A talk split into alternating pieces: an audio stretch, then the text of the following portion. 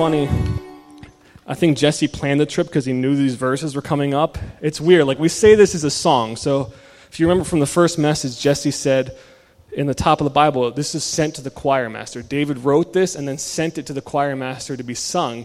And so for the first like section, we got this sweet, sweet song about God's love. And then it takes a left-hand turn. And the best way I can describe it is it goes into a heavy metal bridge. And I'm like, I don't know, like it just takes this turn. Like I can picture them going to sing this. And they're like, oh, this is nice, this is nice. And all of a sudden it takes this like odd turn. And I hear the double bass going and crash cymbals and Scott's loving it. But I can just see, it's just funny how like, how it happens. But lots of commentaries actually try to tell you to take this out. Like this was entered after David wrote this. Like someone entered this in. I don't believe that. I'm going to show you why today. But if we view this as a song, we sort of have to look at the past previous verses of this song to un- get to this point today. If we would have started off with this verse, it would be the most confusing thing ever.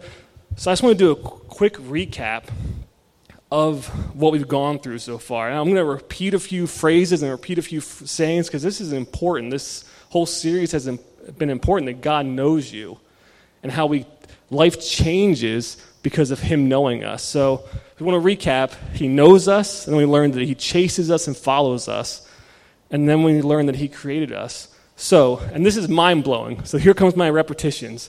God, creator of the universe, mountains shake in his presence. He places stars in his skies. He holds oceans in his hand.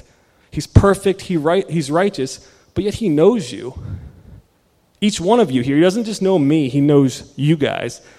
And right there, he like he's acquainted with all our ways. He knows our words before they come out. He knows his sermon before I'm giving it. And that's incredible. The God of the universe knows you.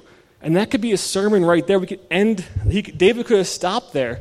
But then he keeps making it, he keeps progressing it to better things. And so the next thing is God, creator of the world, spoke universes into existence, placed the stars in the sky, holds oceans in his hand. He's holy. He's righteous. He chases you. He follows you. So we just progress from him knowing us to him actually following us. And David says, I can go to complete darkness. I can live in complete darkness, and yet you're there to light it up if I just recognize it. He can go, he can hop on the wings of the dawn and fly to the farthest, uttermost parts of the ocean, and yet God's there waiting for him. That's insane. Will we do that for anyone? Except maybe your spouse or your family. Would you consider chasing anyone else? Like, if Kenny left, I'd probably chase him because I know him well, but like, would we do that if someone literally just disregarded us, left, and went somewhere? No, but God does that. We can be in the highest of highs, he's there. And then even in the lowest of lows, in hell, in Sheol, he is there waiting for us. And yet it gets better. It gets better. So he progresses it.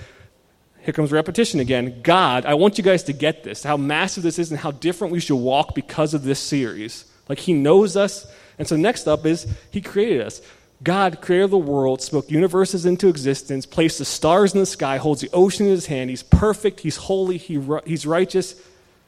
He spent time to create each one of you like a piece of art. If we don't see our value in that, we're missing it. Like he spent time. He knows the hairs on our head. He knows the bones in our body. He saw our formation before we were even in the womb, and he knows you. He created you, and he sees your worth. Isn't that amazing? Is anyone else not like blown away at how like this whole section of verses should make you walk in a new way? It's like God knows me, he created me. I should, like it, it takes away all our imperfections, it takes away the faults we think we have. I grew up with this English nose. See the side profile? I hate this English nose. My dad's English, I'm half English, and somehow I got the English nose.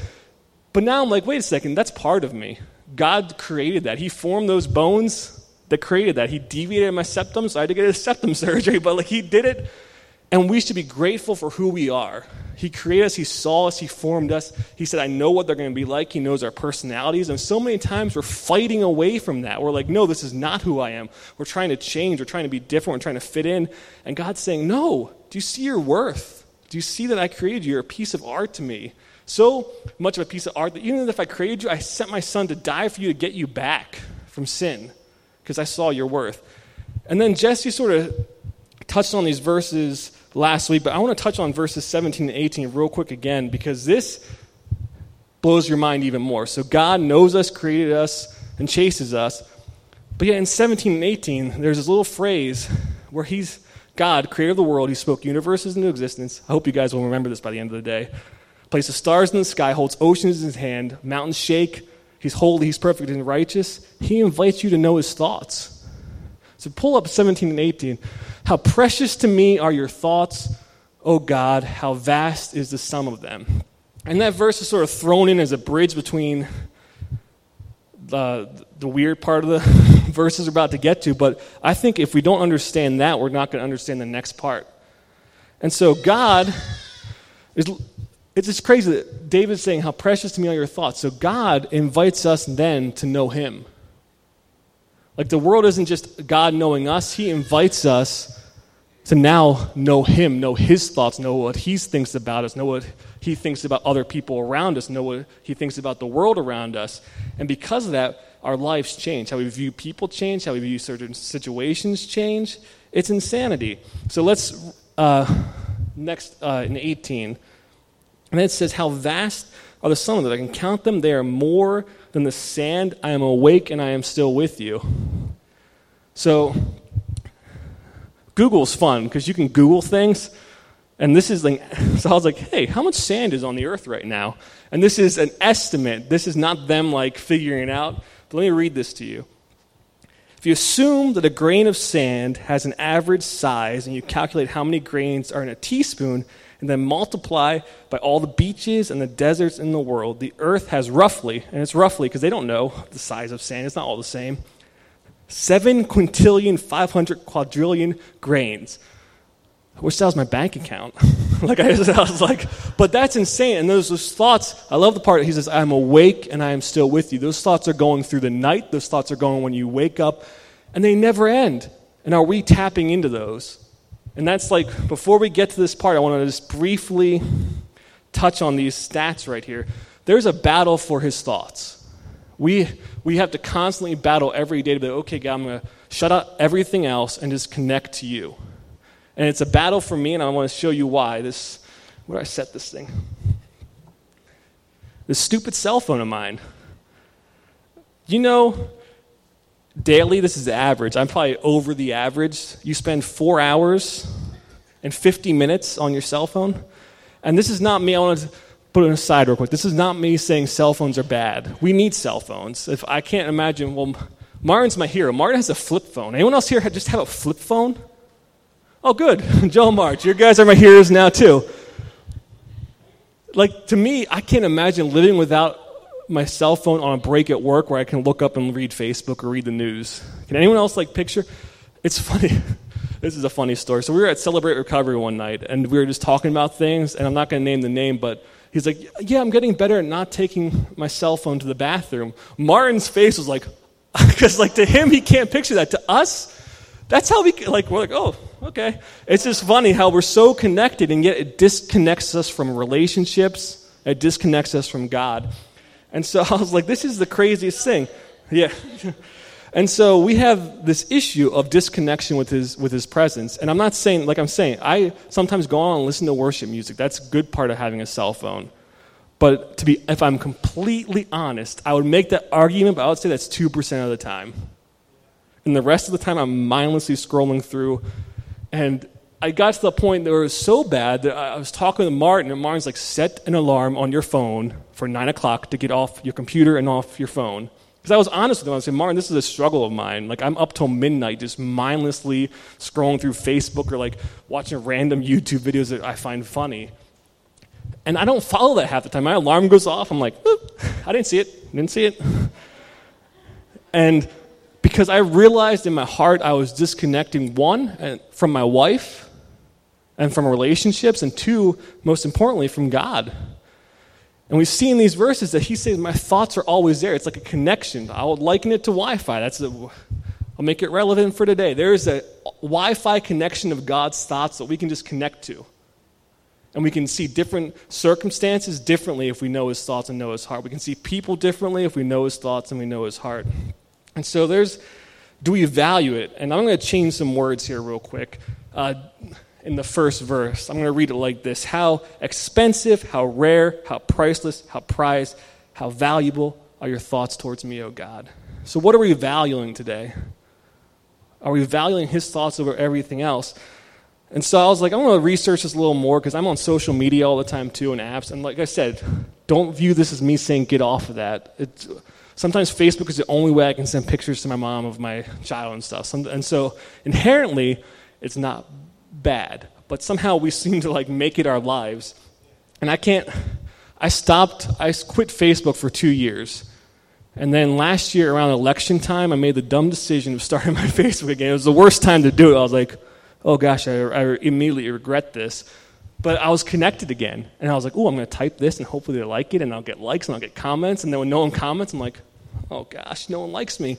And I'm connected to that and those thoughts instead of being connected to God's thoughts, which are always love and kindness towards me and saying you're worth it.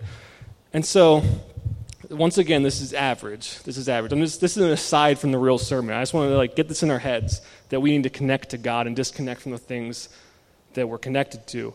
And not all the time, but make time. That's all I'm saying. God wants you to make time. He's always there. You go to sleep. His thoughts are there. Ask for dreams in the night. His thoughts are always going. They're always speaking.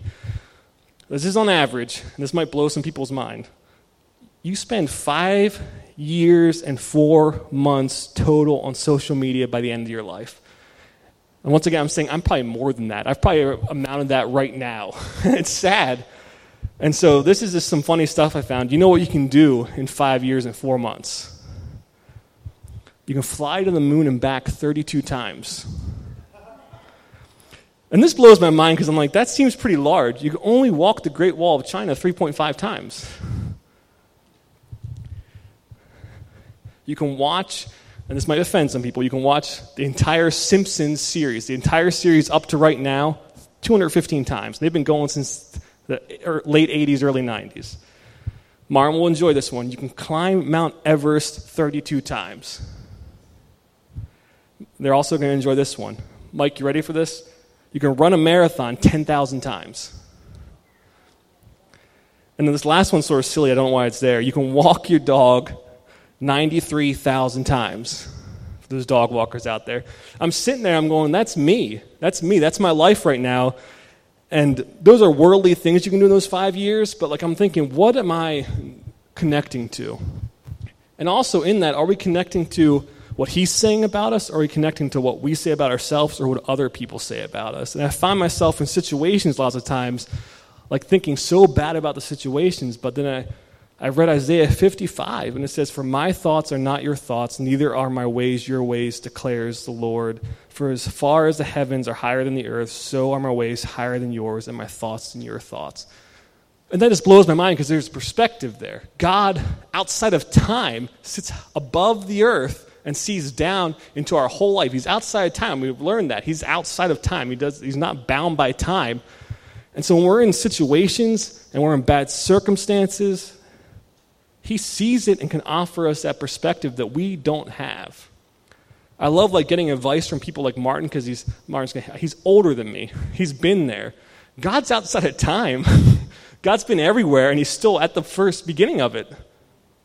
And so in those struggling moments, like we need to realize, like to connect to him and connect to his thoughts and get his perspective on our situations, or else we're going to keep failing and failing and failing. If we're, and I'm I'm not saying don't go to people for advice. Go to godly people for advice, because they know the thoughts of God. And so I'm just really challenging myself today. Hear me out. This is not anger. This is, oh man, what am I spending my time on? Like, am I connecting to him through prayer, through worship, through reading the word, or am I connecting through a mindless scroll through Facebook? And so I just want to challenge you. But because of that, because we have the option to know his thoughts, and because he invites us to know his thoughts, then we can get to this tough part of these verses and realize it'll make sense. If we know his thoughts, we're really going to pray this uh, out. So turn with me to Psalms uh, one thirty-nine, nineteen through twenty-two is where we're going to go. Let me know you. I'll get an amen when you guys are there. I need some participation. Oh, good. I'm taking a water break. So we get to this. And once again, I just want you to picture like them singing this sweet first half of the Psalms, and then they get to this, and they're going, what the? David, what were you thinking there? And I love the song, How He Loves Us. This is the comedian in me. Like, How He Loves Us has that line, heaven meets earth like a sloppy wet kiss. People freaked out about that line just because, like, the imagery, some people are like, ugh. And so they, most writers changed that in worship settings. We still sing sloppy wet kiss here. But I can imagine, like, us now getting this song from David, and we get to this point, and we're like, man, David, we're going to have to cut out these verses. Like, they don't make sense to us. But if you put it in context and you add knowing God into it, they make perfect sense. So we'll start at nineteen. Be ready. Buckle your seatbelts. O God, that you would slay the wicked. O men of blood, depart from me. They speak against you with malicious intent. Your enemies take your name in vain. Do I not hate those who hate you, O Lord, and do I not loathe those who rise up against you? I hate them with complete hatred. I count them my enemies. Whoa. Like, I got scared when Jesse was like, these are your verses. I was like, what the? Like, I didn't know what to do with it. And then I was like, wait, remember in context of the whole verse, remember in the context historically of who David was and what he was going against. And so the first thing, this is actually one of eleven verses in the Psalms where David calls down judgment and sort of says, God, take care of this. And so they're there, they're real. Jesus actually quotes from some of these Psalms, like not the main parts, but he goes around them. Paul uses them too, so we can't discount them as not God. So then what do we do with these verses? It'd be easy to be like, yeah, I'm just going to read this, and then we're going to go out and we're going to take over everybody. Slay the wicked, Lord! Like, it's just not us. It's not God. And so we have to realize, like, what he was trying to say in this. And one thing is, the first thing I challenge you to do is remember that we were once wicked. Like, so our perspective comes from once being in this group of wicked people, and then God sent his son to reconcile us. And his son wasn't sent with a sword, his son was sent to die. And people were expecting some great overthrow of Rome at the time. They're like, oh, this is the king coming, we're going to slay people, we're going to take over. And God's saying it's the opposite, it's love and forgiveness. And so we first have to view that we were once wicked. And so we view this in that light. Another easy thing, I was like reading this, I was like, man, does God want us to hate our enemies now? Like David says, I hate them. I hate people who are against you. No. No, this is not a call to be like mad at people you don't like. This is not a call to hate people you don't like and try to call down fire on them. We saw how the disciples, that worked out for the disciples. Jesus had to rebuke all of them because they tried to call down fire on people that wouldn't listen to him. Like Jesus is like, that's not how I'm doing it this this way. Like the, and so we actually see, it's funny, David in other Psalms actually prayed for the wicked and goes even as far to say, Lord, they repay me evil for good. Like he was offering every good thing and they still was evil. And he says, but when they were sick, I wore sackcloth. Which is insane to me. Would you, like when your enemy was sick, would you mourn for him? No, but David realized that the way to do this is love and then to trust God that he's the final judge in all of this. And so it's just funny that if we were to like judge, if God gave us the like power to be like, okay, you guys can judge the wicked, what kind of earth? I'd be dead. We'd all be dead by now. They're like, hey, you can freely slay the wicked. We'd all be dead at some point. We've all done something worth dying for. And so we have to trust that God is the final judge in all of this, that we can't be taking this upon ourselves. David didn't say, okay, God, I'm going to go out and slay the wicked in your name. He said, God, will you do this? And the cool part about that also is that God cares about us enough to, like, okay, like, I'll judge righteousness. And that judging might not just be death. It might be conviction. And our love can judge someone. The strongest thing you can do to someone that hates you is just keep loving them. I call it killing them with kindness. Like you kill them with kindness until they turn and go, man, this person's done so much good for me, I'm going to turn from my ways. That's righteousness, and that's judgment on that person. And we also have to take into account David was a king of a nation whose other nations were after him. We have no one trying to kill us right now. If you do find help, go to the police. But we have no active nations of armies trying to kill us. So David, historically, in that context, was like, God, they're all after me, and they're saying that you're not God. Like, the nation of Israel was saying God is the only God, and these other nations were like, we have tons of gods. We're going to kill you, and he's not God. And so part of this cry and this prayer, we have to look at it in the historical context of David had actual people coming after him to kill him. And so he was worried for his life. And I say, like, it's hard in those situations.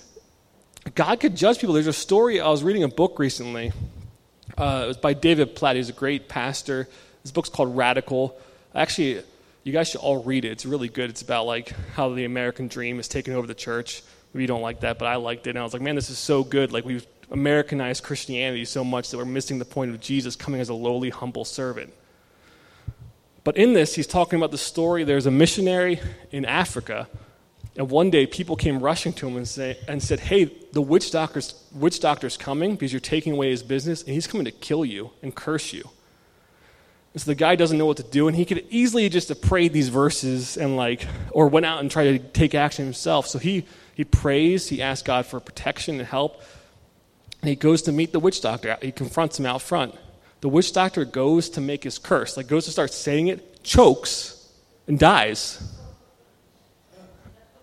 And we can't count that as God like being cruel, but that was God protecting him in that time and taking care of wickedness. But if you notice, he didn't do anything. He didn't like count the guy as wicked. He went out just to confront him. He didn't go out saying, this guy's wicked, let's take care of him, let's do this on our own, let's judge him on our own, let's put him in court, let's kill him. He just trusted that God in his, in his righteous mindset would judge righteously on that situation. And that may blow your mind, and maybe that only happens in Africa. But like God is there, we read through all these things, and we see that he hems us in behind and before. So he's protecting us. If we don't call upon that protection in times of trouble, we're missing out on an opportunity for God to do something. And it might, I mean, I pray that there's no point where a guy's coming to curse your life and kill you that you have to like, like please God, please God, please God, like, and get help. But like God's there to protect us. So it's also like a prayer of protection. And we're not expecting, like I, like I'm not saying, you don't go in this with malicious intent that God will actually slay someone. That's not the point of these verses in today's context. Jesus came and said, love and forgive, and then I'll protect you. And we see that like with the disciples and them being martyred, they never once were like, God, slay these people. Wow, that was weird. They went and they prayed and they died for Jesus. And we even see Jesus on the cross. They're like, why aren't you calling the angels down from heaven to kill everyone here? And that's not the plan. That's not the plan. This is also, we can view this spiritually. I mean, Paul says we wrestle not against flesh and blood, but we wrestle against the principalities and powers of this air. There is a literal spiritual battle going on right now. We see it in racism. That's demonic. It's antichrist-like, and we see it. We have things that come up against us, and the devil is constantly trying to lie, steal, kill, and destroy. I give you full permission to pray that God slays Satan and his demons and in your, in your situations, because that's easy. And so this verse can also be viewed spiritually. There's a battle going on right now, and God is fighting it. In fact, he's already defeated the devil. The devil doesn't realize it yet. He's just like walking around thinking he can still control us. But this is an invitation to partake of that battle and to fight with the Lord against the spiritual things. And then this is also a prophetic declaration of like the last day judgment. That's what most commentaries think this is. Uh, they think David somehow saw the end and was like, okay, Lord, you're going to judge in the end. I'm calling that down right now over these people as well. And this is from John Piper. Uh, this quote I'm about to read. We will grant to the psalmist, David, who speaks under the guidance of the Holy Spirit as a foreshadowed Messiah and judge, the right to call down judgment on the enemies of God. This is not personal vindictiveness. It is a prophetic execution of what will really happen at the last day when God casts out all his enemies into the lake of fire. We would do well to leave such final assessments to God and realize our own corrupt inability to hate as we ought. While there is unforgivable sin, we are told to love our enemies and pray for those who persecute us and return good for evil as David did. This is our vocation by faith. Let us tremble and trust God and get this, lest we fail and find ourselves on the other side of the curse.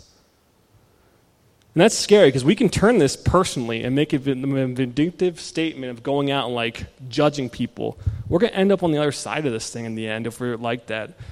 Jesus commanded us to love our enemies. And it's tough. I, I like I think that's one of the toughest commandments because like we really don't have like real enemies, but we have people that annoy us, and we're like, this is tough. This is tough, but that's the command here. And it'd be funny. I mean, it wouldn't be funny.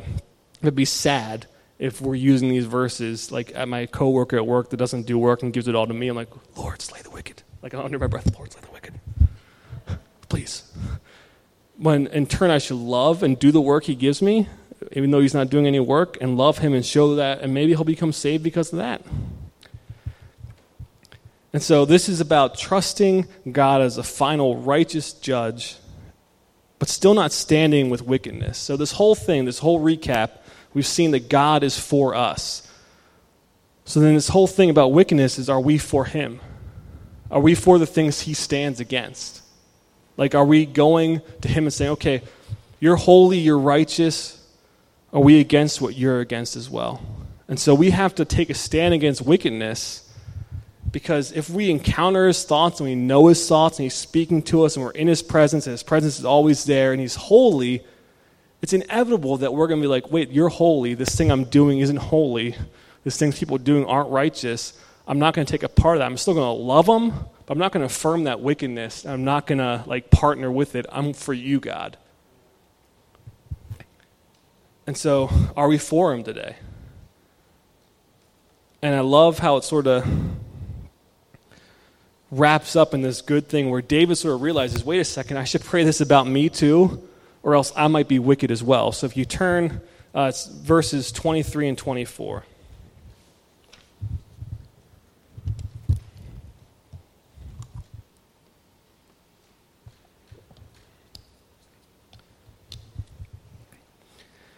And this is a verse that is beautifully drawn up on our chalkboard or the cafe over there. It says, "Search me, O God, and know my heart. Try me and know my thoughts, and see if there be any grievous way in me, and lead me in the way to the everlasting." And so we know that God's for us. We know that there's wickedness in the world. And then we also have to realize there might be wickedness in our hearts, and that we might not even recognize. I, I laugh about it all the time at Celebrate. I'm going to do a quick commercial for Celebrate, but like, it's funny how we read these things about God knowing our every thought, and yet we still try to escape those things that we know are bad, and like, eh, and try to hide them as if God's not going to find out about it. And so we hide up all these hurts, habits, hang-ups, addictions, problems, and we're like, God's not going to know about this. And then it causes us to crash and burn. And I love, in like Celebrate, we, I've been doing it for a year and a half now. Like, there's things I didn't know that were a problem. After asking God to search my heart and like walking through it with people at Celebrate, I'm like, this is a problem. I'm selfish. like I'm like, this is a huge problem. Like, and so it's an invitation for God to search your heart. One, because he knows it better than you know. There might be things deep down hidden inside that are called, that are wicked and not righteous, that only he can find. Maybe you forgot about it in the past. And this is the invitation saying, God, search my heart. Make sure I'm not on the opposite side of this curse. Make sure I'm not wicked. And the best part is, because of Jesus, we can partner with his sanctification of our life. Like, I don't, I mean, David might have been prophetic here, but I don't know how, before Jesus, how David was like, oh, there's a way of salvation here. But we have that way of salvation now. It's Christ. And so when we invite God to search our hearts and know us, which is funny because David starts off the Psalms by saying, God, you know me. But then he realizes, maybe I don't realize that God knows me. So there's things I have to say, God, find this in me and take it out of me and lead me in the way of Christ, in the way of the everlasting and eternal life. And so we invite God and we partner with him for his sanctification. And I love uh, just how God works in this. Like, it's just funny how like David like somehow realized, wait a second, I have a, I think Jesus talked about the plank being in our own eye. We can't like call it a speck in someone's eye and not realize that maybe we have something bigger, some wickedness, some sin in our lives that are bigger than what we're calling out. And he's calling us today to not be hypocrites. Like, it'd be, it'd be terrible to read that verse and like to proclaim judgment and then not think you're involved somehow in that. Like, God, search us, God. Know us, Lord. Know our hearts. Tell us what we're doing wrong. Tell us any sin we have in our hearts, anything unrighteous in our hearts, and then lead us. This is a partnering. We partner with him to lead us into the way of salvation and lead us through these thoughts and these habits and these hurts and he'll lead us there. And then it all comes down to just having a pure heart. I love the Beatitudes, and I love that verse about the pure heart. And I actually think the the Message Bible actually says it in a cool way. Uh, it's Matthew five eight. And he says, "You're blessed when you get your inside world, your mind and your heart put right. Then you can see God in the outside world." And so when we realize that we're wicked, when we realize that we have things in us, and we ask God to partner with us and give us a pure heart and a pure mind, then we can start seeing God move in the outside world. And I like it, like knowing that like I'm selfish, I can help someone that's selfish. I can like, okay, that's not them. That's an issue they have, a wickedness they have. But I was like that too. And so it helps us view people better when we have a pure heart. We say, God, please come cleanse our hearts so we can see people in your light, not in our light. And that's a challenge. But uh, can I just give it, I forgot to give this at the beginning. I have a quick little testimony about this, uh, these sets of verses. And then we're actually going to go into communion to close out. Uh, the worship team can come on up. But, and this is a testimony not about me, but I was involved in it, just, and you'll see how God works. But we're going through this series, and we're knowing that God sees us, knows us, chases us, and, and protects us. And we're, if we're for him, he's for us as well. And so the, it was three weeks ago, I was leading worship at home group over the house next door. Uh, and we closed. We didn't. Uh, people left. I was about to leave, but I was like, I need to practice this one song. Like, it was in my head, so I was like, I'm going to try to figure it out. So I'm sitting there playing the song, and Robert goes, "Hey, can you just lead worship like a few more times?" It was just me, him, and Will at the time. And so I was like, okay, sure. So I, I lead. We uh, I was singing "Reckless Love," the song we did last week. I led it. We prayed. And so I'm leaving home group like an hour later than I usually would. So that's the one interesting fact about this. I would I've left at like ten instead of leaving at nine. So I, if this was another week, I wouldn't have been where I was at this time. So I'm driving down Main Avenue, and I get to the split of Providence and Main, where the Dunkin' Donuts is there, the gas station stuff is. And I look up, and this guy is crossing the street, and a car is not stopping. And he gets hit by the car. And so people stop. Luckily, the guy that hit him stops, and like they start directing traffic. So I, in my head, I'm like, just go, Ben. People have this. Just leave. You can go home this way. And like I felt the Lord say, no, pull over. So I pull into the gas station, and I look over, and people are directing. They're asking the guy, Dunkin' Donuts employee ran out to give him ice and stuff. And I was like, hey, man, are you all right? And he's like, I can't feel my legs, I can't, like, I, I'm in pain. And the car wasn't going that fast. It was like a, like twenty miles per hour, but it still hurts if you get hit by a car. And so I'm like, what do I do? I can hear the sirens coming. like they're, And so the, my reaction was I turned, everyone, like, people are gathered. And I said, you know what, guys? And I, I was, and this is the only way I could describe it at the time so it wouldn't make me look weird. I'm like, I'm a pastor at a local church. Let's pray. And so I got down on my hands and knees. This guy's name is Derek. And I said, Derek, do you mind if I pray for you? And he's like, yeah. And I wish I could say, like, I was like, get up! And, like, lifted him up, and he was fine. But at that moment, I recalled what we were going through. And so I was like, I started praying. I was like, Lord, thank you for Derek. Thank you that you know Derek, that his life didn't end tonight, that you have a plan for his life. I started just speaking destiny into Derek. And I get up. I say, amen. People are gathered around. They're like, that's awesome. And so I was like, we, I'm from City Lights Church, just to try to get people to come. But, like, by then, the cops had come, and I was like, Lord, like, and I was just going home in amazement. One, the Lord had me stay later at home group. I wouldn't have been there. I go home, like, I want to sleep. But Robert was like, hey, let's play worship one more time. So I was like, okay. So, like, God knew where I was going to be, but more importantly, God knew Derek and saw him. And I pray for him daily now because I'm like, man, I hope that impacted him. And it was just cool how God knows you. That's not a sign that God knows you. That guy, I don't think he was a Christian. I didn't ask him. But, like, he was so, like, mesmerized. And people around me were like, what was that? That was awesome. Then some guy, like, hugged me. I was like, that was the best thing ever. And I was like, okay, sweet. But, like, God knows people. And when we have that chance with a pure heart, instead of looking at people with judgment and thinking that they're wicked, we have the chance to call forth the destiny in them that God has planned for them. And so that's why we have to view those verses as crazy. Like, I was scared. I really was when I had to tackle these verses. I was like, Lord, how do I do this? Because I, I, it's not about hate anymore. It's not about slaying people anymore. It's about you being the righteous judge. And you judged my heart, and you called me clean because of your son. So how do we view this in today's light?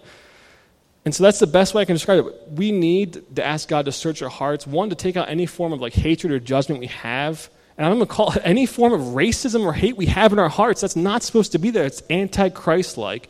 And this, it's so scary, this thing in Virginia, because it showed, it just shows evilness. You see pure evil, and you're like, wow, this is like a terrible thing. But like that might be embedded in my heart. I have prejudices against people, not of color, but I have like make myself don't like certain people.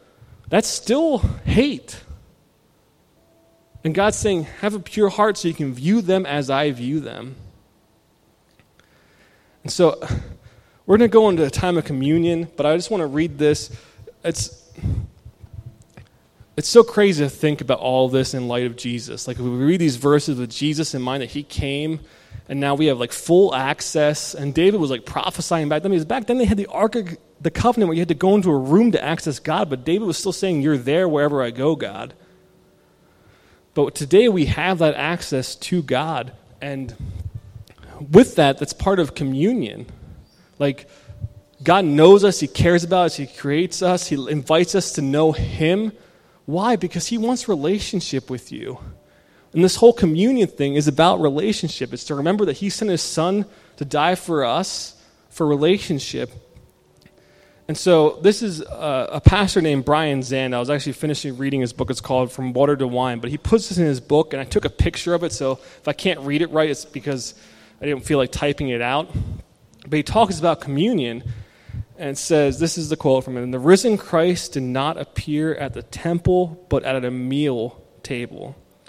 The center of God's activity had shifted. It was no longer the temple, but the table that was holiest of all. The church would do well to think of itself not so much as a kind of temple, but as a kind of table."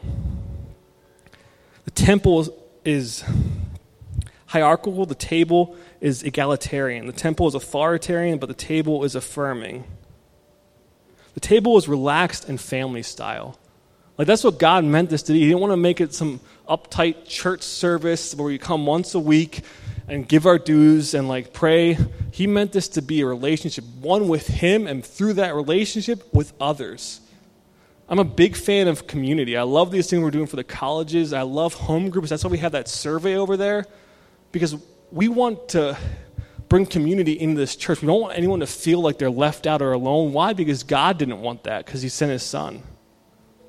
And so I just encourage you, if you guys want to stand up, we're going to do communion a little differently today. You can come get your stuff. And I encourage you, as they go into worship, they're actually going to sing uh, the second song we did about God being the truth and the way and the life. And when we declare a stand against wickedness, we're technically just declaring, God, you're the only way. And you're the truth, and you're the life. Everything against that is not you, and that's actually wickedness, and that's unrighteousness. And so I invite you up to the table, and I invite you just to take the elements as the body of Christ broken for you and the blood of Jesus spilled for you, and I invite you just to go back as they go into worship and just ask God to search your heart and say, Lord, is there anything in there, like, that's blocking me from like a better relationship with people, anything in there that's making me view people in the wrong light, anything in there that's just not holy and not righteous. And then also just proclaim that you are for them and not against them. Say, God, we take this because you showed us that you're for us by sending your son. You're for us. And so we're for you today. We we take a stand against wickedness in this nation, and we pray that in the end you are the final judge in this, Lord. And this, the second thing, seek relationship with him. Disconnect from those things that you're connected to that are disconnecting you from him. And say, God, I'm going to spend more time. It's not a religious thing. It's about relationship. And we've seen that. God is always about relationships, so he invites you to a relationship with him, which is mind-blowing. Why would a God outside of time want to spend time with each one of us personally? It changes every... No other religion can say that about their God. We can say that about our God, that he actually came down to want relationship with each of us personally. And it changes the way we walk, it changes the way we talk, it changes the way we encounter people. But God is saying, know me. I invite you. I know you. Here's the invitation in. know me, stand with me, know me, know my heart.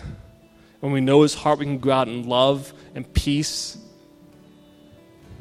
and break down the walls in this country and in the world.